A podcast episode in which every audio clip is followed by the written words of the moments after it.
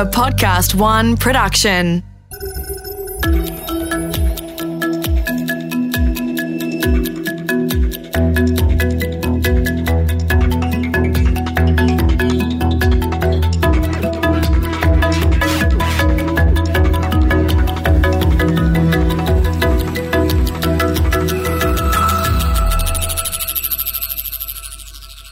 Two hundred years ago, people believed electricity could reanimate the dead. That's the whole plot of Frankenstein right there. A hundred years later, people went to health spas to be strapped into gently shocking electric corsets because electricity was good for you. A few years after that, people drank radium waters because radiation was good for you too. At the beginning of the 20th century, people foresaw a future of electricity and radiation, even thinking machines, that promised a sort of utopia. We've seen it before, and we're seeing it again. G'day, I'm Mark Pesce. The coming next billion seconds are the most important in human history as technology transforms the way we live and work. On this second series, we continue our conversations with some of the brightest minds shaping our world, charting our path as we voyage into an incredible future. In this episode, we talk to philosopher and author Erik Davis about faith in technology, in utopia, and in what that tells us about who we are. Faith in the future on this episode of The Next Billion Seconds. Let me return to a moment I've already shared with you. It was in my interview with cryptocurrency expert Mark Jeffrey. So it's May of 1994. I'm at CERN, that's the giant atom smasher that's nestled under the edge of the Alps outside of Geneva. I'm one of about 350 folks who found their way to the very first conference on the World Wide Web. It was organized by the inventor of the web, Tim Berners Lee, now Sir Tim Berners Lee. And the three days of that conference, they were among the most important in my life. I was surrounded by people who were living and breathing this brand new web just as I was. We all shared our work with one another. We all gave presentations, we attended presentations, went on a cruise on Lake Geneva and got drunk. We made friends, we made notes.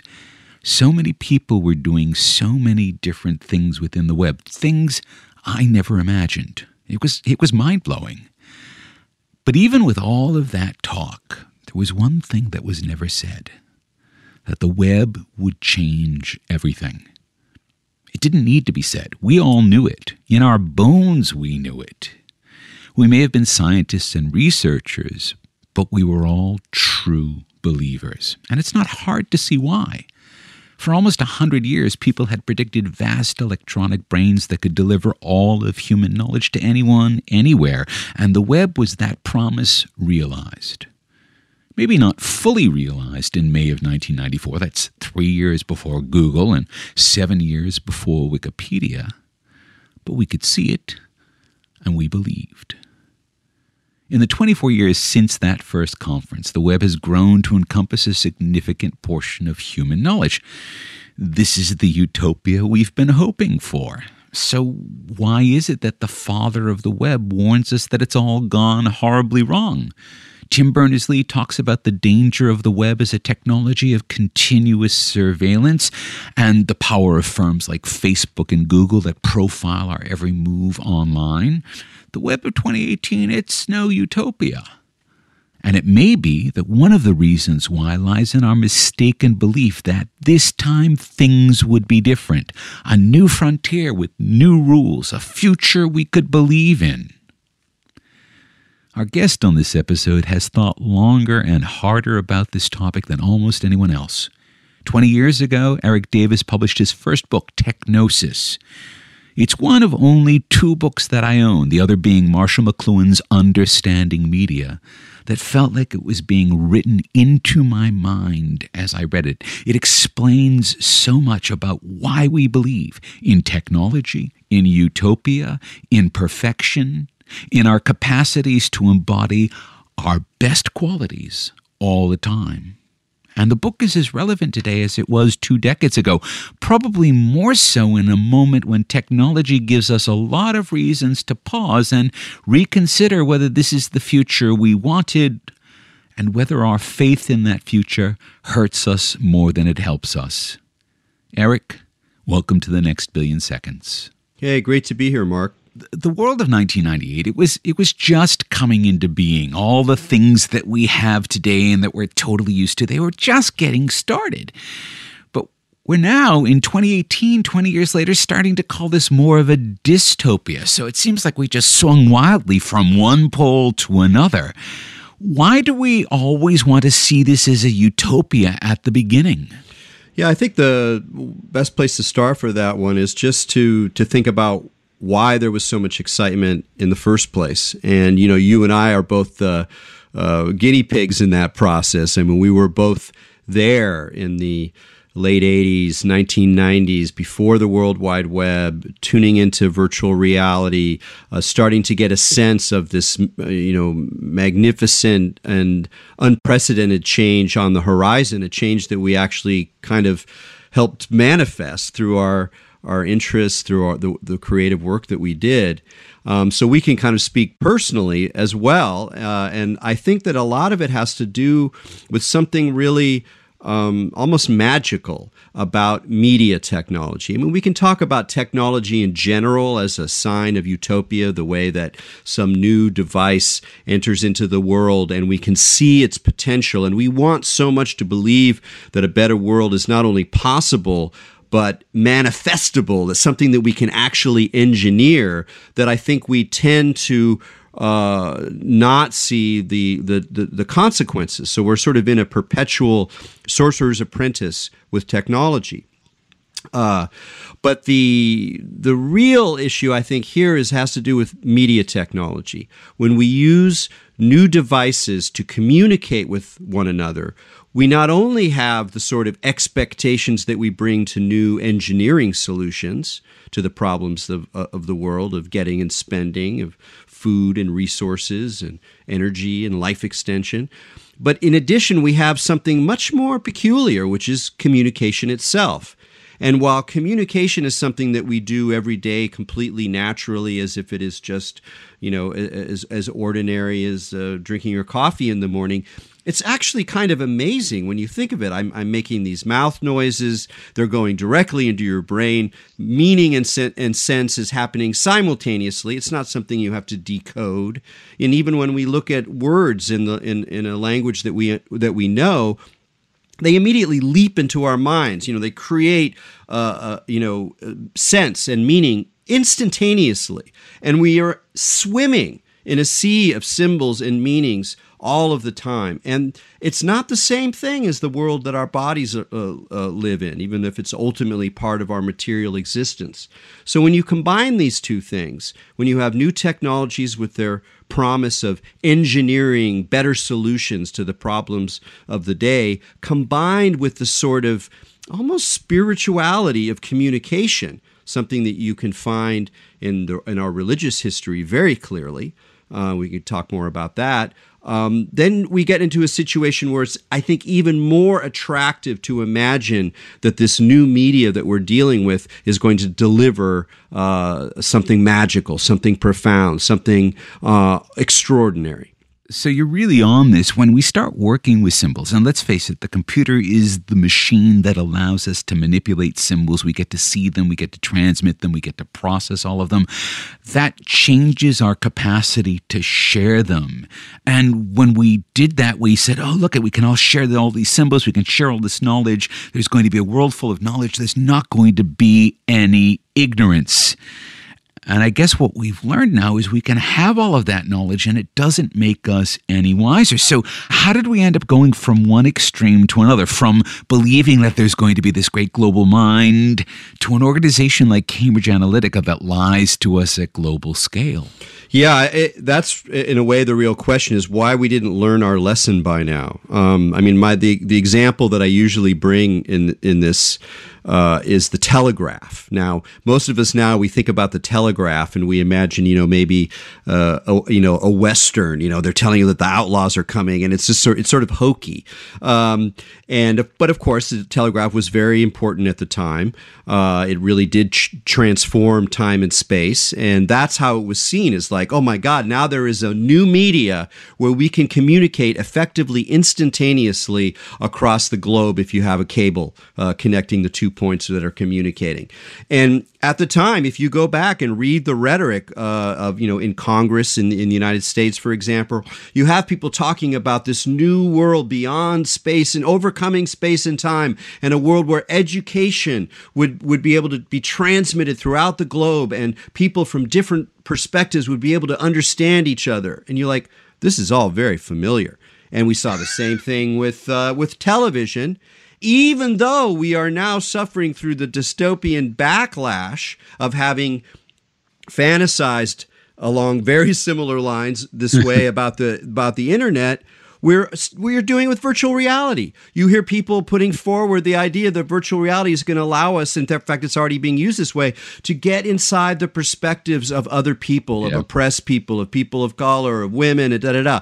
I have no doubt that that can be effective in in small in certain situations, but it's it's what's more noticeable is once again there's this kind of hope, this sort of increasingly almost a little pathetic hope that this gear is going to deliver us from these deeper faults and fears and I don't want to say evils, but let's say uh, you know deeply selfish uh, and sometimes quite exploitative and violent tendencies that human beings seem to have stitched in them as deeply as we have love and compassion and the desire for a better world. Yeah, and of course, this makes perfect sense. When you stick yourself in an amplifier and the internet is an amplifier, all of the positive qualities and negative qualities get amplified. I mean, someone told me a long time ago that the only thing that you can bring onto the internet is yourself.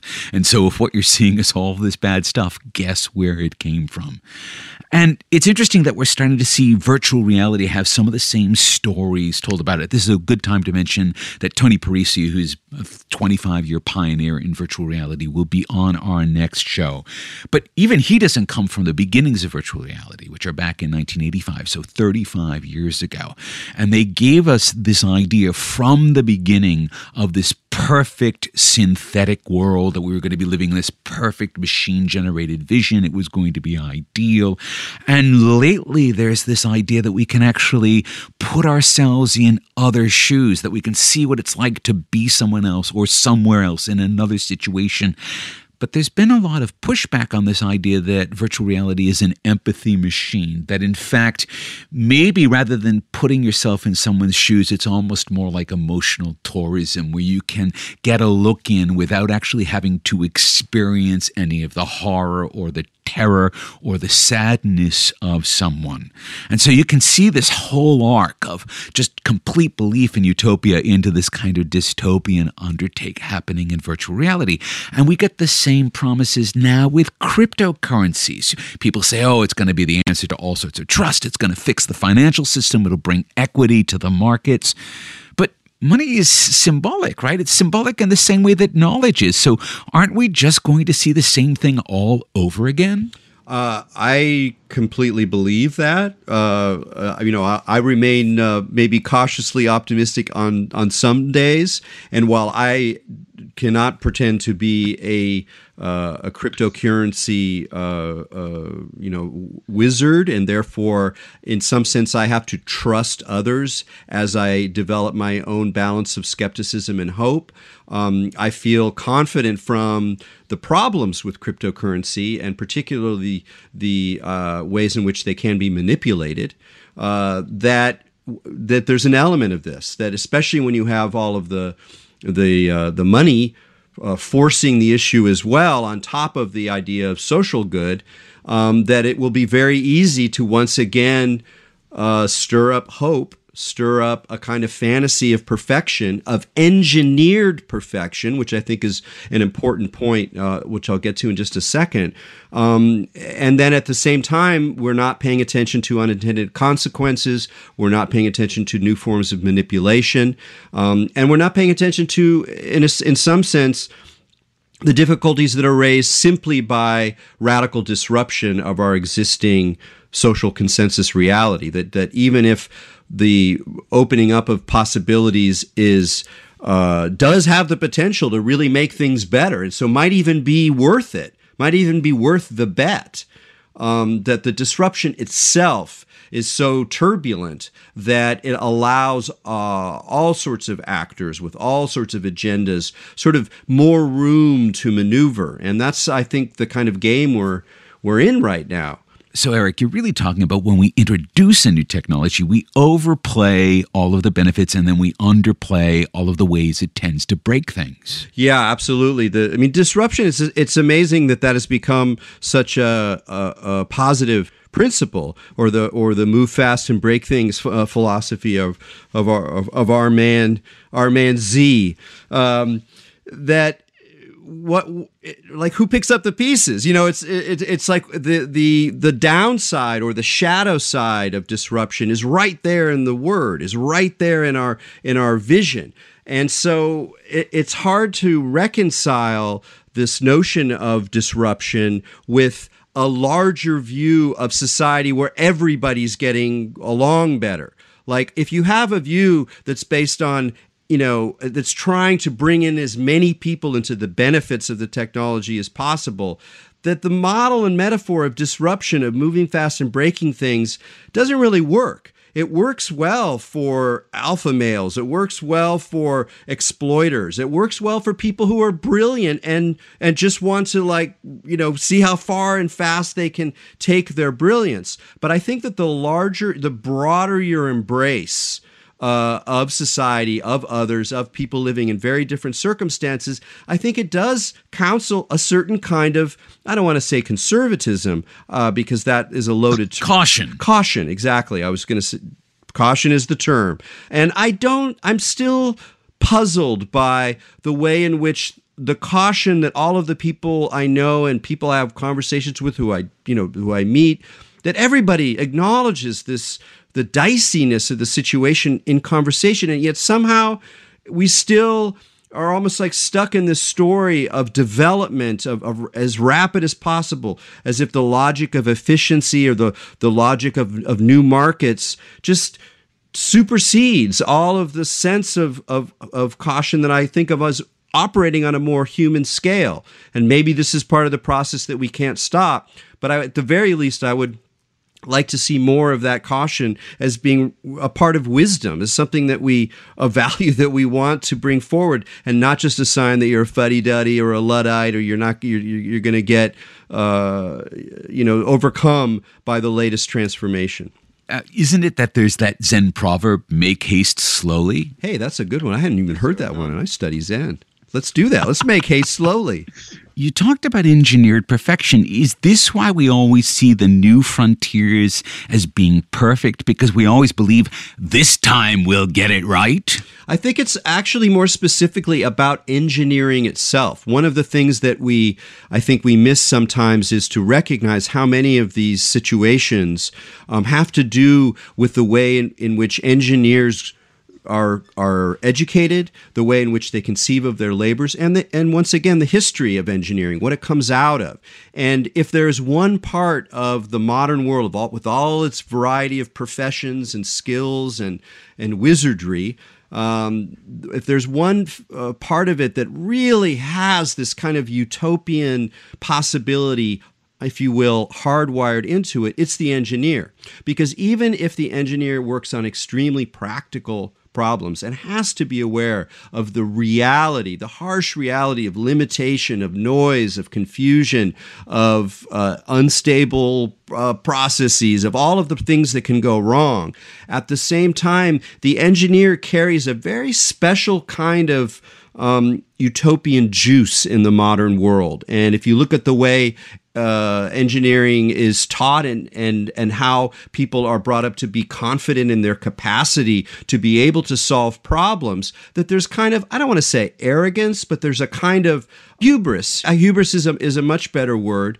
Uh, and you know in many ways we we enjoy the fruits of such hubris because there are so many remarkable engineering breakthroughs that you know that create our modern world. And if they have unintended consequences. That's not the fault of the people who solved very real problems using sometimes extraordinarily uh, brilliant means. But I think we're reaching a place now where the engineer has to, the, the consciousness of engineering has to become complicated, and more than anything else, it has to become ethical. It's very interesting that if you look at, you know, uh, let's take doctors, you know, med- medicine, which has a kind of equal sort of you know, extraordinary solutions, extraordinary breakthroughs, often a sort of hubris and arrogance in its delivery. Uh, it's, uh, but but in a way, a justified one because such extraordinary things can happen. But doctors are have ethics crammed down their throats from the get get, get go. But weirdly, engineering and ethics has a sort of strange relationship in that the sense that it's very, you can be an engineer making extraordinarily powerful technologies that are going to disrupt many people's lives for better and possibly for worse, and you can do it without a code of professional ethics.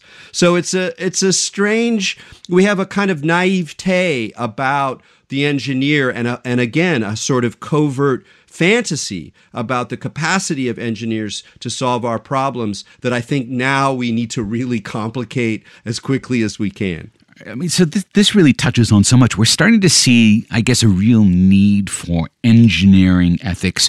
We recently had the first fatality produced by a self driving car. This was in Uber in Tempe, Arizona. And the more we looked at it, the more that we saw that it was a failure not just in a car, but in the driver who was sitting behind the wheel monitoring the car. Danah Boyd, who does a lot of work in this space and who we'll try to have on later in this series, recently talked about this idea of the moral crumple zone, where you basically stick a human in an autonomous system so that you have something that you can blame when the autonomous system fails, when the car kills someone, when the plane crashes, whatever it is. And so now you can see that all these engineering decisions that we're making are producing ethical dilemmas. And I remember a few years ago, I was emceeing an event where Waleed Aly quite a prominent Australian philosopher, was speaking. And he explained to an audience full of folks who are basically all engineers something called the trolley problem. The trolley problem is a famous problem in philosophy. There's a trolley that's speeding down the tracks, and if it continues speeding down its tracks, it's going to kill five people. You have the power to flip a switch so that it can go onto a second track and it will kill one person. And now the question is is it ethical for you to flip that switch or not? He's explaining this to a thousand engineers in a room, and I can literally see the pennies dropping because they got a complete education in engineering and never had a lesson in ethics. They had no framework for thinking about this. So, is this where we're going to need to start to build some sort of curbs around our own hubris?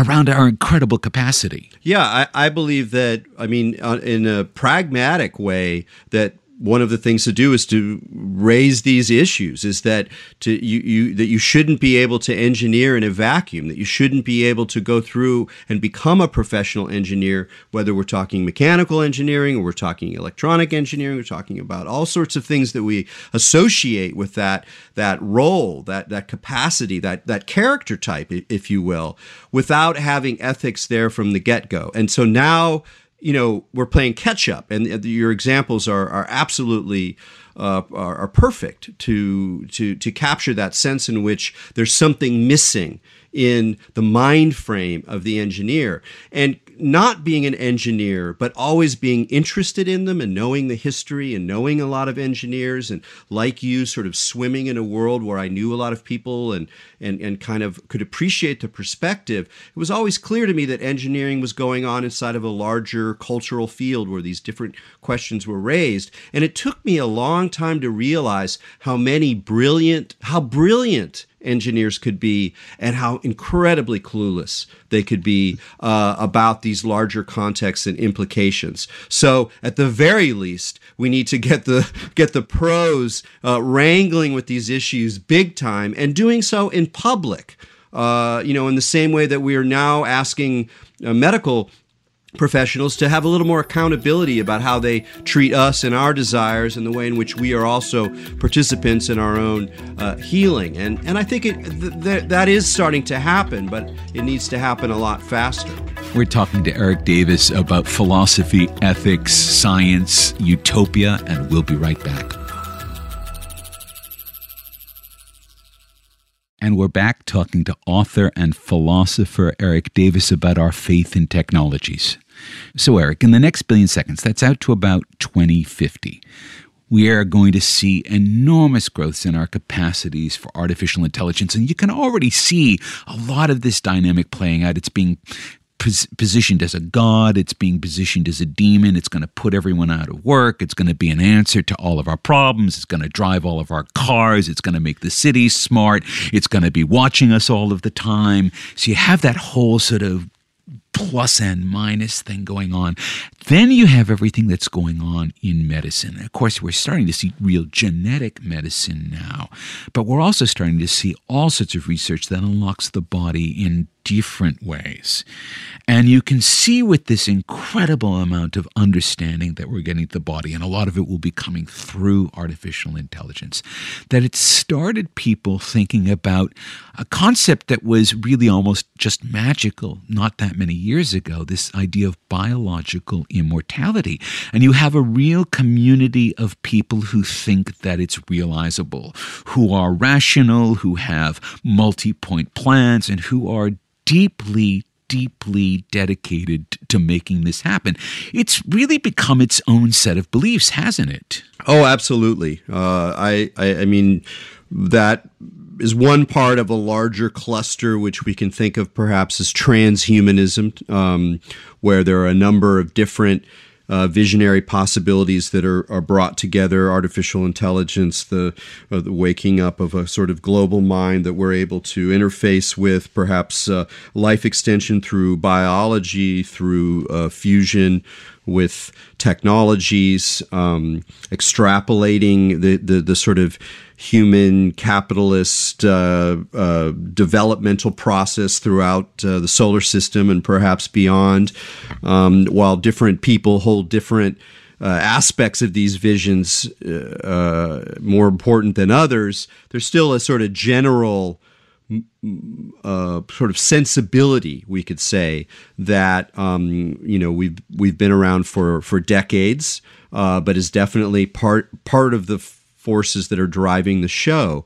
Um, and I think you know you you mentioned, well, these are rational people, as if because they're rational people, we should not expect to see a form of belief or hope or fantasy that, if we really think about it, is actually uh, not very rational in the way that we think of many religions as not being very rational in some ways. But I think this this is to play into a, a kind of uh, illusion or fantasy about rationality, about reason, which is that if we hand it over to reason, if we say, faced with all the problems in the world and all the different ways we might live our lives or the different things we might put hope in tradition, uh, religion, uh, personal uh, relationships, language, uh, all of these different kinds of things. I'm going to put my money on reason as being the thing that's going to, to, to most clarify and, and give us a, a handle on the future. That's fine. Uh, but there are zillions of examples of people who are doing that, and yet simultaneously, the value system that they're running on and the the fantasies or ideals or uh, uh, dreams that are motivating them are not themselves really parsed as reasonable or or rational or, or irrational, and so you actually find all sorts of combinations of reason. And I don't want to say the non-rational because it's not really fair, but let's let's say visionary thinking or dreaming, uh, so that you can have ex- exceptionally fine scientists who are who are deeply Christian. You know, afterlife, mm. resurrection, and there's not a couple of them. There's a lot of them. And the reverse is also true that you can find deeply rationalist, logical people such as we see with the new atheists, for example, Richard Dawkins, and the sort of people who identify with that kind of deployment of reason against religion, against what they see as sort of irrational fantasies. And if you dig down in those people as well, you find patterns of religion, patterns of, uh, of, of faith, patterns of fantasy that really are not that different than a lot of the fantasies that have driven human beings throughout uh, their existence. In fact, one of the funny things about the new atheists in particular, and we can come back to the transhumanists since they obviously overlap in, in many ways, is that if you're trained in the history of religion, which I am, just meaning that I know a lot about the you know how Christianity unfolded in the West over many centuries, from the ancient world through the Middle Ages, through the early modern period, and into today. It's incredibly obvious and totally a totally banal insight among people who know this history that what you see with the new atheists, the kind of uh, the, the militancy, the arrogance, and even some of the specific arguments they make are very clearly in uh, right in line with any number of Protestant heresies, any number of Protestant sectarian movements, and in many ways, sec- modern secular the modern secular world is is is birthed from Christianity. It's not like there's a moment where suddenly everybody changes sides and takes off these old medieval clothes and steps into bright new secular, you know, designs. It's it's much more complicated than that. And so it's very important to always you know, uh, be leery of claims of rationality as if rationality is going to deliver the the uh, clarify the appropriate goals or the appropriate values or the appropriate dreams and ideals. Uh, and so this is this is I think we see this very clearly with some of this life extension or immortality dreams that that, that are motivating people yes, we should explore this realm. But the resources and the fantasy structures, I would say, the, the and by fantasy I don't mean that it's not going to happen, that it's just a fantasy. I mean that there's there's it's a dream that's fueled with desire. And that we should be be wary of. That we should be su- suspect of because a, a huge amount of what we do as human beings for better and for worse has to do with our denial of death it's not like if if there are contemporary immortalists who believe that their their supplements or the new genetic technology or robots that they can upload their brains in or whatever the thing is that they think is going to provide actual immortality. It's not like they're the first people to deny death. In some sense, human civilization itself is built on a denial of death because you have to have some investment that what you're doing is is you know possibly going to get you over this thing that we're all sort of staring in the face of at some basic existential level. And I'm by no means the first person to to say that. There's a long you know uh, discussion about the denial of death. So at the moment we're in right now this is the way I think of the question when we can look out there and we see such extraordinary suffering, when we look out there and, and we see the, the, the, the environment itself beginning to go into this kind of you know self slaughter, if you will, uh, uh, you know, driven by human activity, sure, but also just kicking off this extraordinary extinction event that we're already in the midst of. When there's so much death around us, that I I have some issues with putting all of our fantasy power into genetic technologies that are going to allow some people, probably not that many of us, percentage wise, maybe in the long run, but you know, that doesn't seem to be the th- way the things work so far in technological capitalism that allows some of us to have you know lives uh, that, that go much you know beyond the average and possibly even achieve a certain kind of immortality so it's you know, it, it, it raises a lot of qualms. Let's put it that way. Okay, then, Erik, if we can accept that our beliefs about the future are beliefs, even when we're trying to be super, super rational, that we're still really believing, does it make sense to adopt a more accepting attitude, to own those beliefs, that when we have a point of view about the future, that the future is visionary and faith based and what we want to believe, and that we can own that? I mean, if we do that, does that then deflate the drive to utopia? Um, I would like to think that it it would deflate some of the the ease with which we fall into naive utopian thinking. It doesn't mean it's going to stop these processes. You know, human desire alone and even the inertia of institutions, the inertia of capital, its desire to continue to do its game except better and faster and more efficiently and with greater return ensures that our, our, our individual values as people thinking about technology are only going to do so much. And yet, it is on the level of values, I believe, that we have the greatest hope to steer the future in a positive way that it's not going to come about through an engineering solution. It's got to there's got to be shifts in values. I don't know how likely it is uh, but I, I i do believe that. And i think becoming wiser about um, what's driving us uh, is not only helpful but a great opportunity to really recognize what's really going on here and how i mean one of the things that just surprised me this is a trivial very trivial example compared to how much um, you know these big issues we've been talking about is just the expectations people have that some new application or new software process or you know a new platform or, or whatever is going to solve you know all their problems. It, it it's it blows my mind because everybody's you know unless you're you know 12 years old you've had experience of many iterations now of this. We've been doing this for a long time. And is your life is it is it easier? Is it really easier? It's like no it's complicated. We are in a process of complexification. Every every step forward every new platform everything is is is is a move in a in an ever complexifying field that is just going to be stressful sheerly because of its complexity, let alone all of the particular problems and incommensurate platforms and problems with noise and problems with increasing whatever all the different ways that that, that, that real issues impede the, the the manifestation of the engineering dream. Just the complexity of it alone is stressful at the very best, uh, if not actually maddening, unhelpful, and you know, uh, disempowering to so many parts of our. I mean, I think of myself as like pretty good at this stuff. I mean, I'm not a geek, but I've been doing it since the early 90s.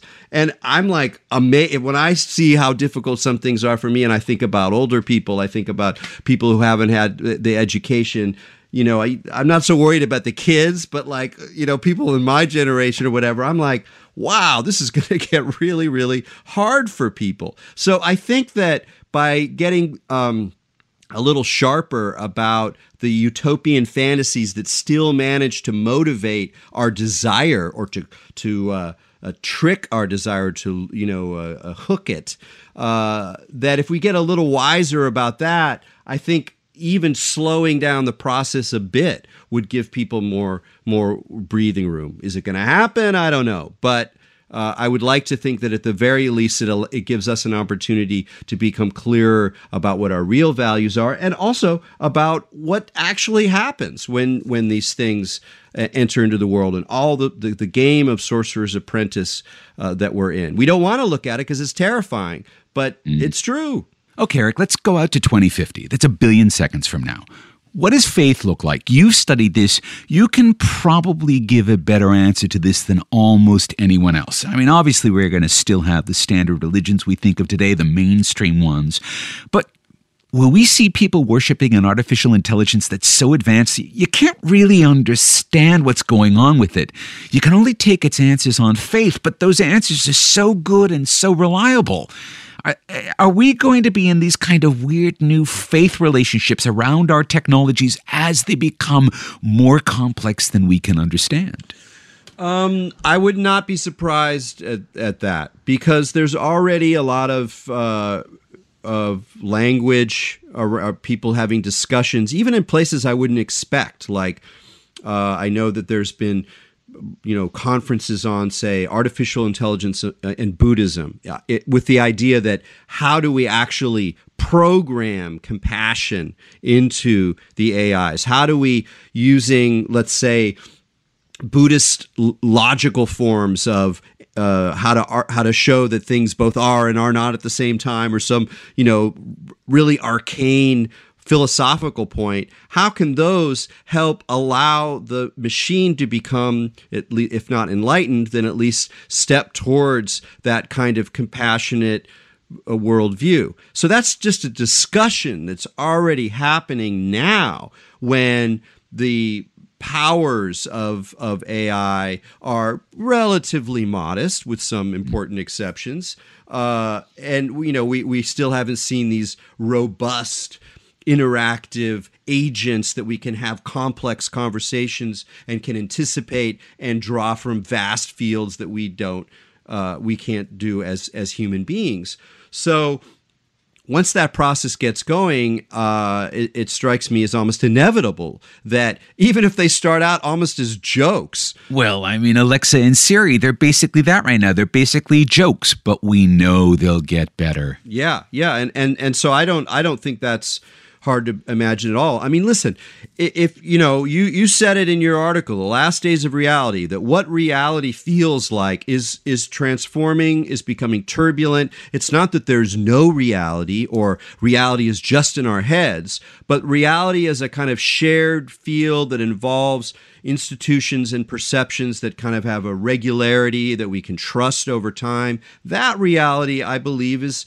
is going away in a lot of ways. And so, in that new space where there's everything's a bit more turbulent and plastic, the old strategies of religion are, are going to be very helpful for a lot of people just to feel like they have a clue, just to manage their fear, just to manage their confusion. So, some of the more crude aspects of faith are definitely not going away um, and that and there will be better technologies, virtual realities, uh, apps that monitor your behavior, that link you to the hive mind, that link you to other believers, that support your particular reality. Uh, well, you've just described Facebook there, so yes.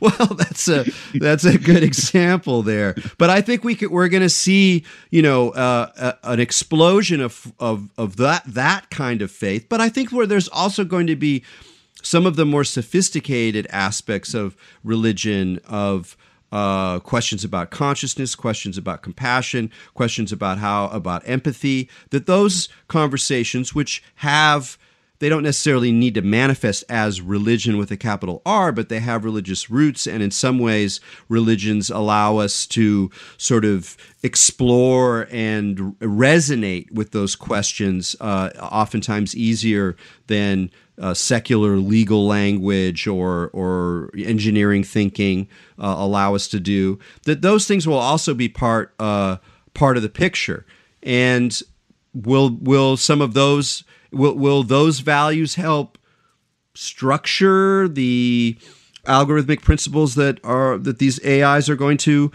you know be running on that will actually affect their behavior? I, am not sure. I don't i don't know how that's going to, to to work out but i don't see it going away. It's going to be part um, part of the conversation.